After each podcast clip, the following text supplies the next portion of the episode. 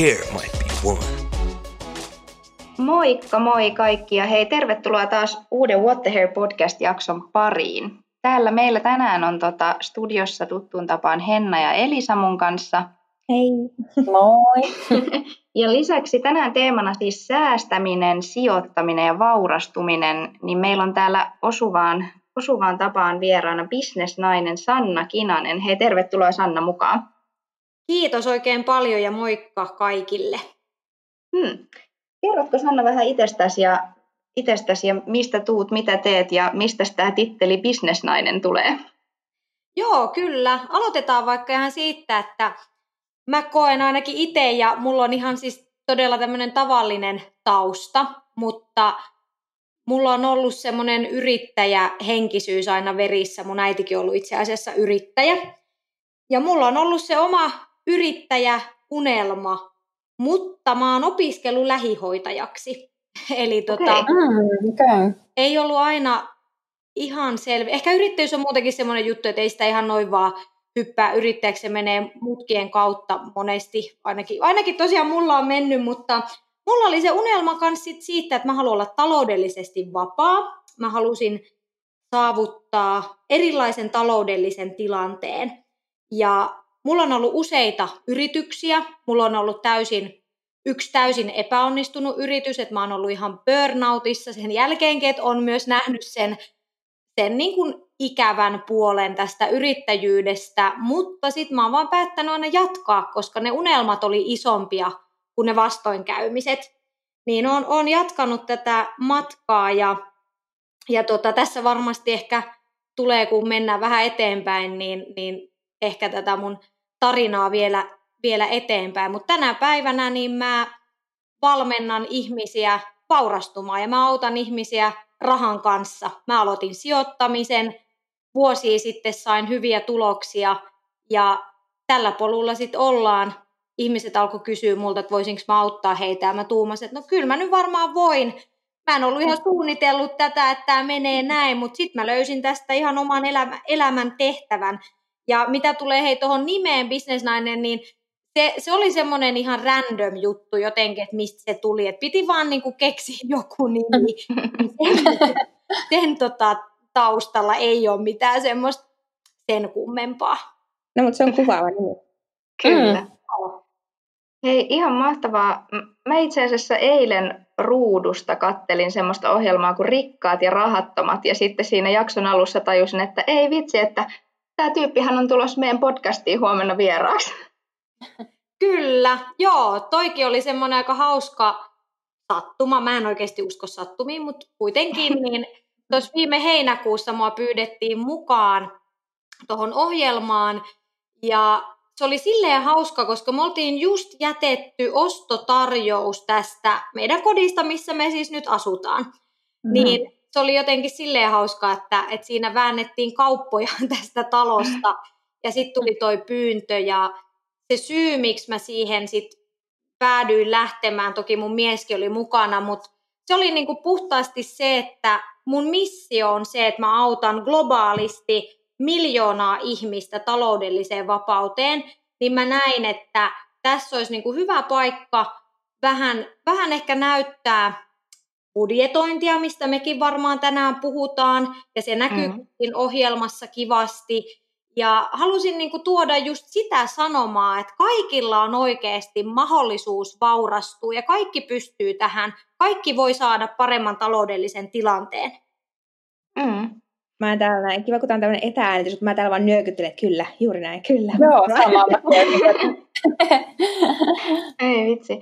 Joo, ja siis kuuntelijoille vielä tiedoksi, että kyseessä on siis tällainen ohjelma, jossa on sitten kaksi eri perhettä tai henkilöä eri, eri viikkobudjeteilla, ja he vaihtaa sitten viikon ajaksi kotia ja niitä budjetteja, ja sitten katsoo, että miten selviytyy sillä toisen, toisen tota, rahatilanteella ja toisen kotona.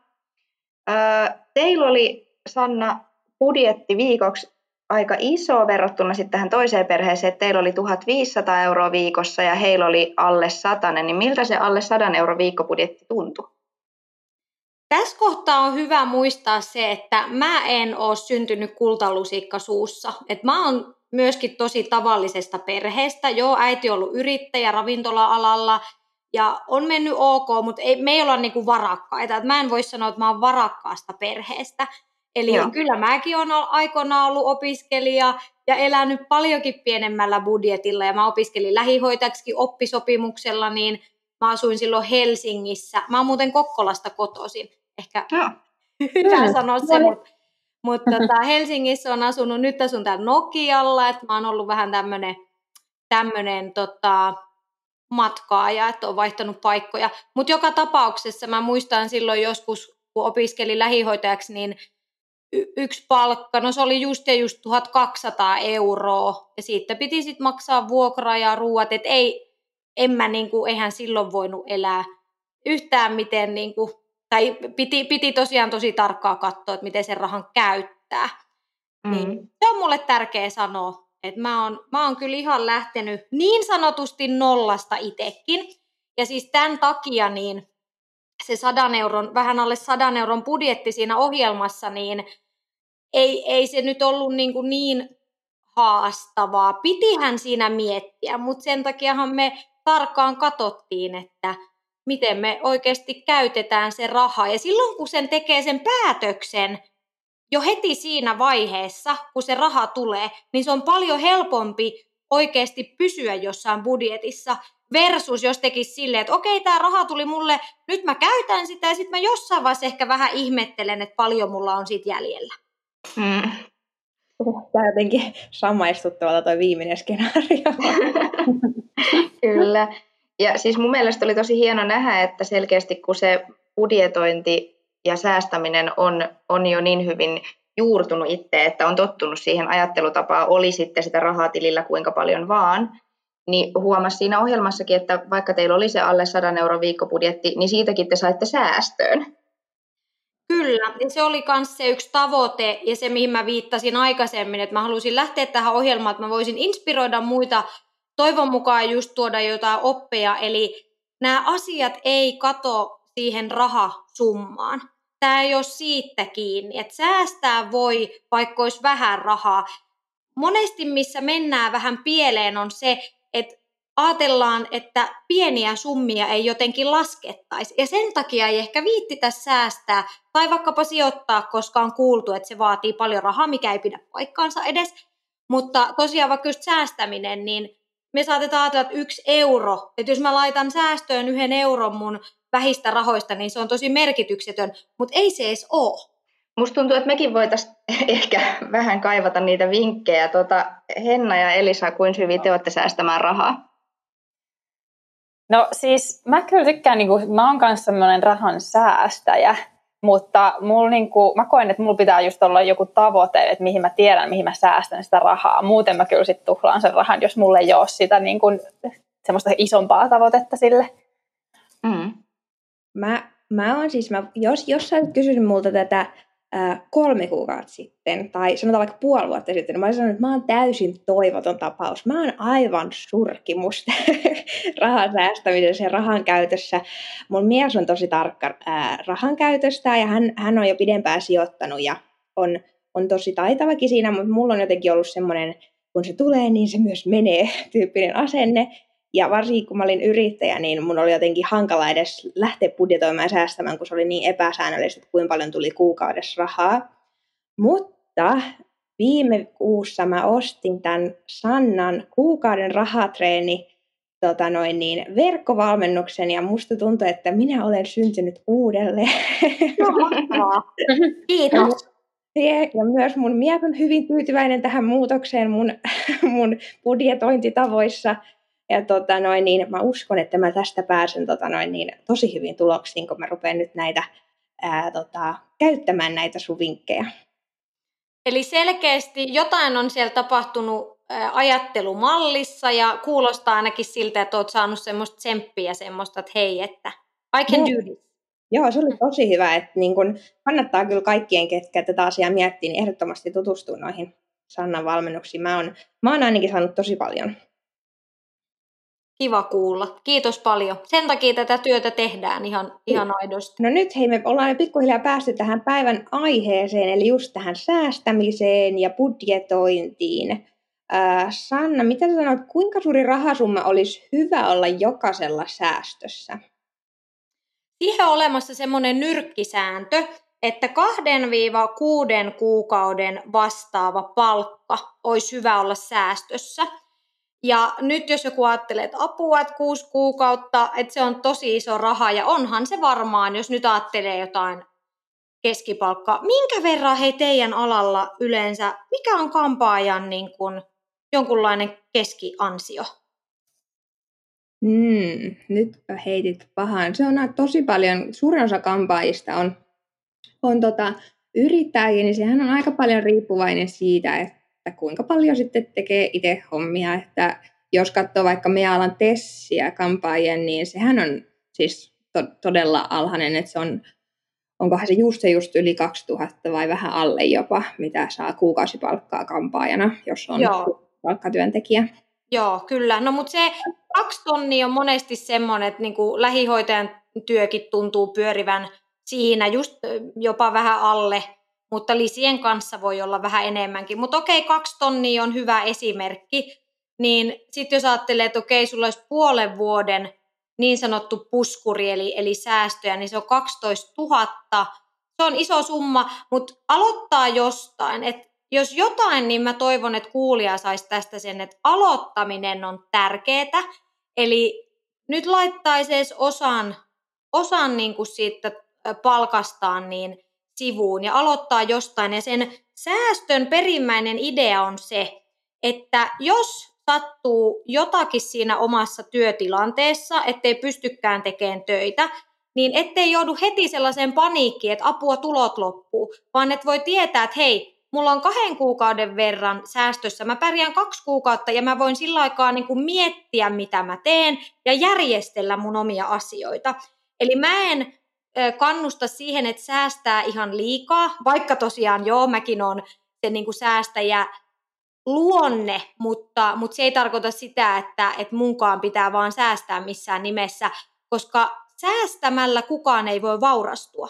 Niin sen takia mä en näe sitä ideaa siinä, että miksi makuuttaisi ihan liikaakaan sitä rahaa tilillä. Mutta jonkun verran on hyvä olla. Niin justiin. No mm. nyt kun puhutaan tästä säästämisestä ja siitä, että miten sitten kannattaa, tai mitä kannattaa oikeastaan tehdä, että sitten se vaurastuminen, että tapahtuisi tämmöinen vaurastuminen siinä rahatilanteessa, niin toi kuukausibudjetointi, eli miten semmoinen sitten kannattaa tehdä, mitä kaikkea siinä pitää ottaa huomioon, kun tekee itselleen tämmöisen kuukausibudjetin? Mä voisin käydä noin kategoriat läpi, eli tämmöinen budjettimalli, mitä mä itse käytän ja opetan. Siihen kuuluu kiinteät kulut, ja kiinteät kulut, niin ne on taas tämmöisiä kuin ruoka, vuokra tai lainan lyhennys ja vakuutukset ja tämän tyyppiset kulut, mistä nyt ei ihan oikeasti niin pysty luopumaan. Mutta siinä pitää olla vähän kriittinen, ettei sit ala työntämään niin kuin ihan liikaa kaikkea, että no en mä nyt tommosesta pysty luopumaan, että et vähän niin kuin kriittinen pitää kyllä olla. Sitten on taloudellinen vapaustili, ja tämä tarkoittaa sijoittamista. Eli osa sun tuloista niin tulisi mennä sijoittamiseen, jos sä haluat vaurastua. Tämä on semmoinen, mitä ei voi kiertää, jos haluaa vaurastua. Ja sitten on tämmöinen kuin pitkäaikainen säästö ostoja varten – ja tämä on nyt sitä puskuritiliä, mistä me äsken jo puhuttiinkin, eli niitä säästöjä. Mutta miksi siellä on se sana ostoja varten? No sen takia, että idea on se, että säästää tosiaan sen muutaman kuukauden palkkaa vastaavan summan, ja sen jälkeen sitä rahaa saa alkaa käyttämään niin kuin erilaisia ostoja varten. Tästä menisi vaikkapa matkat ja vaikka huonekalut tai sisustustavarat kotiin. Eli rahaa saa myös käyttää. Sitten seuraava kategoria on opiskelu. Ja tämä on tämmöistä niin kuin vapaaehtoista opiskelua. Esimerkiksi nyt, jos ihminen kuuntelee tätä podcastia, niin hän oppii tässä asioita, niin tämäkin laskettaisiin opiskeluun. Opiskelun ei aina tarvitse maksaa, mutta, mutta tota, kyllä se yleensä jossain vaiheessa menee siihen, että haluaa ehkä vähän maksaakin. Ja mitä mä esimerkiksi opiskelen? No mä opiskelen todella paljon sijoittamista, ylipäätään vaurastumista. Mä käyn ympäri maailmaa valmentautumassa. Tämä on se kategoria, mikä on saanut mut, niin kun, saanut, saanut oikeastaan, tai tämän avulla mä oon saanut ne tulokset aikaan, sanotaanko näin. Mä oon opiskellut niin paljon tätä aihetta, että mä oon oppinut. ja sitten meillä on huvi- ja hauskanpitokategoria, eli saadaan myös niin kuin elää ja nauttia elämästä, mutta tässä me monesti mennään vähän pieleen. Ja hei, mäkin olin aikaisemmin se niin kuin tuhlaajatyttö, että kaikki, kaikki tota meni, mikä tuli, kaikki raha, mikä, mikä tosiaan mulle tuli, niin mä tuhlasin sen. Ja tämä huvi ja hauskanpito, niin tämä on nyt sitten semmoista enemmän niin kuin ulkona syömistä ja myöskin voisi olla matkustelu ja tämän tyyppistä merkkilaukut, mistä monet naiset tykkää, niin se on enemmän sitä huvia, koska ei sitä nyt ihan pakolliseksikaan voi sanoa. Niin budjetoidaan myöskin siihen hauskanpitoon, mutta ei liian varhaisessa vaiheessa aleta ostamaan semmoisia tavaroita, jotka ei tuota meille mitään, jotka on vaan vaikkapa siellä, ne jää sinne vaatekaappiin tai jonnekin komeroon. Ja tämähän kassa koko ajan kasvaa, mitä enemmän tuloja sitten kans tulee. Sitten meillä on viimeinen kategoria ja se on hyvän tekeväisyys. Eli mä uskon vahvasti siihen, että annetaan sen hyvän kiertää. Kaikki raha ei ole meitä itseämme varten, joka meille tulee. Ja kaikki, jotka kynnelle kykenee, niin miksi me ei autettaisi muita? Tämä on mun mielestä semmoinen kategoria kanssa, että siis todella tärkeä muistaa niin kuin myös muita ihmisiä. Ja mä annan joka kuukausi sitten eri hyvän tekeväisyyskohteisiin. Eli tässä on otettu mm. Aika lailla kaikki asiat huomioon ja mä voin niin kuin henkilökohtaisesti luvata sen, että kun alkaa toteuttaa tätä budjettimallia tähän tyyliin ja oikeasti ottaa jokaisen kategorian mukaan tähän ja ei niin kuin lipsu missään, ei unohda sitä opiskelua, ei unohda sijoittamista, että on nämä kaikki jutut, niin se on varma tie vaurastumiseen. Tosi hyviä vinkkejä. Ihana just kuulla ehkä toikin, että ei tarvi niin lopettaa sitä hauskanpitoa ja että saa oikeasti myös tuhlatakin sitä rahaa. Että kaikki ei mene sinne säästö, säästötilille aina välttämättä. Varmaan meille kampaille pätee esimerkiksi ihan vaan tämä oma ammattitaidonkin kerryttäminen, koska toki aina kun aina kun oppii jotain uutta itse, niin luonnollisesti sitä voi myös sitten alkaa hyödyntää siellä työelämässä ja velottaa pikkusen enemmän, koska on erikoistunut siihen asiaan. Kyllä, esimerkiksi näin. Ja tieto on semmoinen asia, että sitä ei kukaan voi viedä sulta pois. Että vaikka mitä tahansa voisi viedä pois, niin kuin kaikki materia ja tämmöinen, jos vaikkapa multa nyt yllättäen jostain syystä lähtisi se mun omaisuus, mutta mulla on se tieto, miten mä teen sen uudestaan, mä oon aika vahvoilla siinä. Entäs sitten, että meidän, meidänhän on tässä mun ja Henna ja Miran hel, ns. helppo tehdä tämä kuukausibudjetointi, koska meillä on ää, tota noin, niin selkeä kuukausipalkka. Mutta miten sitten vaikka yrittäjät, joilla noi tulot vaihtelee niin kun kuukaudesta toiseen, että joku kuukausi tulee vähän enemmän, joku kuukausi tulee vähän vähemmän, niin miten heidän olisi helppo tehdä tällainen kuukausibudjetti, mitä on suhteellisen helppo noudattaa? Tämä on erinomainen kysymys. Ja määhän on ollut yrittäjänä samassa tilanteessa joskus aikaisemmin, silloin kun ei ole mennyt niin hyvin, niin on ollut siinä tilanteessa, että en mä tiedä paljonko mulle tulee rahaa. Että se on aina vähän semmoinen mysteeri toisaalta, että paljon sitä tulee. Ja sitten sitä on elänyt sille, että kun on pystynyt tavallaan pyörittämään niitä kuluja, tiettyjä kuluja yrityksen kautta, niin sitten se oma oma palkka on välillä jäänyt nostamatta niin kuin täysin, tai sitten sitä nostaa sille tarpeeseen, että okei, nyt mä tarvin tohon rahaa, niin nyt mun pitää nostaa. No tämä ei ole kauhean hyvä juttu, ja hyvä, että mäkin on sen kokenut, mutta mä voin kertoa, että elämä mullistuu sen jälkeen, kun alkaa maksamaan itselleen ensin. Ja mä ymmärrän sen, että se on niin kuin haastavaa just sen takia, että kun ei tiedä paljon sitä rahaa tulee, mutta nyt mä kannustaisin siihen, että ottaa jonkun summan kuukaudesta, minkä päättää, että tämän mä ainakin maksan. Ja senhän voi vaikka päätellä silleesti, että okei, että mulle tulee laskutusta vaikka vähintään tonni, mikä se nyt on, mä nyt sanon esimerkin vuoksi vaan jonkun luvun, mutta laskutus tulee tonni tai vaikka kaksi tonnia kuussa tai viisi tonnia, mikä tahansa se onkaan, niin päätä joku summa siellä, että mikä nyt ainakin tuntuu semmoiselta, että okei, toi on semmoinen summa, minkä mä oon ennenkin pystynyt nostaa. On se sitten vaikka 50, 100, 200. Idea tässä on nyt se, että alan maksaa itselle ensin, teet sen vaikka ensimmäinen päivä kuuta tai onko se viimeinen päivä, sillä ei ole väliä, päätä joku päivä kuitenkin ja niin pidä siitä kiinni. Ja sitten voihan siinä tehdä silleenkin, että alkaa maksaa vaikka kaksi kertaa kuussa itselle. Että jos on vaikka se 200, eka päivä, 15 päivä, 500, nämä summat on täysin esimerkkejä vaan.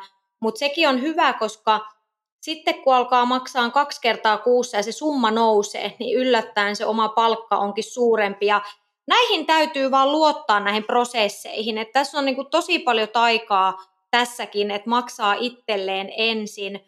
Pay yourself first, niin kuin englanniksi sanotaan. Niin tota, siinä on niin kuin se, että me alitajuisesti aletaan myös tekemään sellaisia asioita, kun me maksetaan itsellemme ensin, että me aletaan tekemään siis sellaisia asioita, jotka niin kuin ehkäpä kasvattaa sitä, sitä liiket, omaa liiketoimintaa, liikevaihtoa, koska se menee sinne alitajuntaan ja alitajuntahan on se, minkä mukaan niin kuin kaikki ihmiset toimii. Alitajusten erilaisten uskomusten ja toimintamallien, jotka löytyy alitajunnasta. Niin silloin kun tekee tämmöisen päätöksen, että nyt mä arvostan itteeni, niin en mä tiedä, jänniä asioita oikeasti tapahtuu. Hmm. Kyllä. Kuulostaa järkevältä. Tota, mitä sitten semmoisessa tilanteessa oli yrittäjä tai, tai ihan palkka, palkkatyöläinen, niin tota, mites etenkin näin korona-aikana aika ajankohtaista, että jos kuukausitulot yllättäen tippuu, niin miten päästä siitä taloudellisesta ahdingosta yli? Ja mitä mieltä saat siitä, että onko järkevämpää esimerkiksi ensin käydä sijoittamaan vai ensin maksaa vaikkapa kaikki velat pois? Joo, toi ei ole ihan semmoinen ykselitteinen kysymys, että kannattaako maksaa kaikki velat vai sijoittaminen. Siis mä valitsen molemmat. Riippuu tosi paljon henkilön tilanteesta, että onko siellä tämmöistä niin sanottua huonoa velkaa paljon, että onko siellä kulutusluottoja, jossa on paljon korkoja ja tämän tyyppistä, niin totta kai niin niihin kannattaa niin kuin panostaa enemmän paukkuja, että saa ne pois, koska se korkohan on ikään kuin semmoista hukkaan heitettyä rahaa siellä. Nettisivulta löytyy, mun nettisivulta löytyy toi tuommoinen velkojen vyörytysvideo, että sen voi ladata ilmaisiksi sieltä, että miten voi, voi maksaa niitä velkoja vähän nopeammalla mallilla pois. Mutta että kyllä mahdollisimman pian kannattaa varmasti alkaa siellä sijoittamaan, koska kuten tässä todettu, niin se sijoittaminen on tie siihen, että ylipäätään se oma varallisuus voi kasvaa että jos me keskitytään velkojen poismaksamiseen, niin käytännössä me vaurastutetaan vaan muita ihmisiä eikä itseämme, niin mahdollisimman pian pääsisi siihen, että käyttää tuota budjettimallia ja oikeasti vie ne asiat käytäntöön, mitkä siihen kuuluu. No miten sitten just toi, mitä äskenkin tuossa vähän sivusin, että, että välttämättä hän ei ole siis velkaa tämmöisessä tilanteessa tai mitään muutakaan, että kaikki on ihan hyvin, mutta sitten tulee vaikka just niin kuin nyt on tullut korona ja esimerkiksi monet kampaamot on joutunut laittaa ovia kiinni ja tullut sitten yhtäkkinen tulon menetys, niin miten sä tavallaan semmoisessa tilanteessa ohjaisit toimimaan? Tämähän menee ihan mun lempiaiheeseen, koska mä suosittelisin ihan jokaiselle varmastikin alasta riippumatta niin verkkobisneksiä ja se on ollut se, se on niin kuin mun semmoinen yksi intohimo rakentaa. Mä oonkin rakentanut monia eri verkkobisneksiä, mutta tarttis aatella, alkaa ajattelemaan sille luovasti ja ainakin just se, se niin kuin tuntuma, mikä mulla on teidän alaan, niin siinä vaihdetaan sitä aikaa rahaan. Eli aina kun asiakas astuu, astuu ovesta sisään ja siihen kampaajan tuoliin, niin silloin kampaaja saa rahaa, mutta siihen se sitten loppuukin, kun se asiakas kulkee ulos siitä ovesta. Eli esimerkiksi yöllä niin ei tule rahaa ja mä oon sen puolesta puhuja, että täytyy keksiä keinoja, miten yölläkin voi tienata. Mutta ihan konkreettisia esimerkkejä, mitä niin kun kampaajille voisin tässä ajatella, niin tietysti omaa verkkokauppaa, että voisiko siellä myydä omia tuotteita, panostaa siihen verkkobisnekseen enemmän. Totta kai ainakin mun tietääkseni yleensä kampaajilla on siellä erilaisia tuotteita myynnissä, mutta mitäs jos ne saiskin myös ihan verkkokauppaa. Ja monet kampaajat on varmasti onnistunut brändäämään itseään, on, ne on tehnyt pitkään siellä töitä, niin mitäpä jos auttaisi muita kampaamoita brändäämään, eli ryhtyisi valmentajaksi, eli sitä mitä mäkin teen, ja missä mä autan ihmisiä. Toki kampaaja niin kun on varmasti paras auttamaan toista kampaajaa. Että jos hän on tehnyt sen sillä alalla, niin mun mielestä aina kannattaa kuunnella ihmisiä, jotka on jo onnistunut tekemään niitä asioita, mitä me ehkä itse halutaan tehdä. Sitten mä voisin kuvitella, että monet kampaajat niin somettaa jonkun verran ja laittaa kuvia someen niin kuin ennen ja jälkeen tyyppisesti tämmöisiä kuvia, niin jos on hyvä somettamaan, niin siinäkin voisiko auttaa muita kampaamoita tekemään tämmöistä työtä. Ja jotain semmoista lisämyyntituotetta siihen kylkeen, kun asiakas on käynyt, käynyt sitten tota kampaajalla, niin joo, niitä tuotteita siellä varmasti on, mutta onko jotain semmoista vähän ehkä edullisempaa tuotetta, minkä saisi niinku oikeasti silleen melkein niinku varmasti joka asiakkaalle, että se olisi joku kuukauden supertarjous. Tai sitten vielä tämmöinen idea tulee mieleen, että mitä jos tekisi oman räätälöidyn jonkun tämmöisen kauneusboksin. Koostaisi sen vaikka omista niin kuin kampaamon tuotteista ja tekee jonkun super niin kuin hyvän diilin siihen ensinnäkin. Ja sittenhän se voisi olla räätälöity sille asiakkaalle, että okei, sulla nyt on värjätyt hiukset, niin koostetaan sun pakettiin tuotteita värjätyille hiuksille. Ja kun sä ostat sitä semmoisella kuukausi tämmöisellä subscription-mallilla, mikä se nyt on suomeksi, tämmöinen niin kuin, miksi sitä sanotaan? Hyvä kysymys, mikä se sana on? Tämmöinen niin kuin jatkuva kuitenkin, että joka kuukausi ostaa ja vaikka sitoutuu, en mä tiedä, onko se kolme kuukautta, kuusi kuukautta, 12 kuukautta tai jotain tämmöistä, niin sit voi katsoa sen hinnan senkin mukaan, että se hinta on kannattavampi kuin jos ostaa aina silloin tällöin jotain tuotteita omaa verkkokurssia voisi tehdä tai jotain workshoppeja. Okei, kaikki näistä ideoista ei toimi niin kuin korona-aikaa, mutta just vaikkapa joku verkkokurssi. Siis mähän on ihmisenä ihan onneton niin kuin hiusten kanssa. Mä en ole ikinä osannut laittaa hiuksia. Mä oon niin, kuin niin surkea siinä, että mäkin olisin niin kuin valmis maksamaan, jos joku opettaisi mulle simppeleitä, jotain vähän kampauksia, oikeasti simppeleitä. Ja tota, siitä vaikka joku verkkokurssi tai sitten totta kai myös niin kuin workshoppi sitten, kun, kun korona-ajasta päästään, mutta jotain tämmöistä kymmenen hengen workshoppia ja opit tekemään jotain. Tai sitten verkkokurssi, no senhän voi myös tehdä monista eri aiheista, sen voi tehdä, ää, tehdä just vaikka jotain, opettaa tekee kampauksia, että jos haluaa tehdä niin kuin asiakkaalle, että siinähän voi valita, että onko se business to business tai business to customer, eli, eli haluaako niin kuin ottaa kohderyhmäksi muut ää, kampaajat esimerkiksi, eli sitten se olisi niin kuin B2B, eli mitä, mitä, ää, mitä tietoa sulla on semmoista, mikä on arvokasta ja mitä välttämättä muilla ei ole, tai muilla ei ole ainakaan aikaa tehdä sitä. Joo, tästä tuli kyllä kivasti näitä vinkkejä kampaajille ja toivottavasti nyt kaikki, jotka tätä kuuntelee, niin ottaa sitten tästä ideoita itselleen. Mutta mennään eteenpäin, eli sijoittamisteemaan. Niin äh, Sanna, minkälaisia vinkkejä sä antaisit ihan aloittelijoille niin kuin sijoittamiseen? Mistä, niin kuin, mitä steppejä kannattaa ottaa, jos haluaa alkaa sijoittaa? Se aloittaminen on tosi tärkeää, että aloittaa tosiaan jostain, mutta se on tietysti vähän, niin kuin saattaa olla niin sanotusti ongelmallista, koska jos ne ajattelee, että ei ole ikinä ollut kosketuksissa tämän aiheen kanssa, niin kyllä siellä olisi tietysti hyvä vähän tietää, että mitä on tekemässä. Niin sen takia se opiskelu, mikä kans kuuluu tuohon budjettimalliin, että vähän viittis opiskella sitä, että mitä mä nyt on tekemässä, koska tosiasia on se, että kyllähän kuka tahansa voi mennä avaamaan tämmöisen arvoosuustilin, eli vaikkapa sit osakkeita tai rahastoja ostamaan. Se on helppoa käytännössä. Sä vaan laitat sun tiedot sinne ja sit sulla on suurin piirtein tili auki ja sit sä voit sieltä ihan vaikka randomilla poimia, että nyt mä lähden sijoittamaan.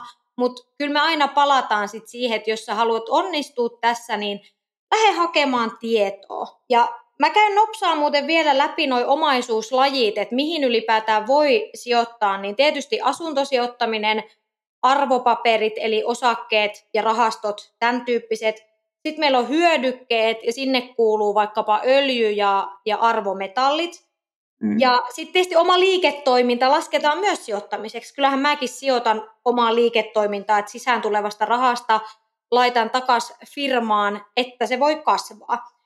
Mutta hyvä on se, että jossain kohti voisi olla vähän eri niitä omaisuuslajeja siellä, koska yhden varaan ei ole hyvä jättäytyä. Että puhutaan siitä, että älä laita kaikkia munia yhteen koriin. Mm-hmm. No se et voi neuvoa, että mihin, mihin nimenomaan kannattaa sijoittaa ja sanoit, että munia ei kannata laittaa yhteen koriin, mutta onko jotain semmoista, mihin sun mielestä ei missään nimessä kannata sijoittaa, jos haluaa vaurastua?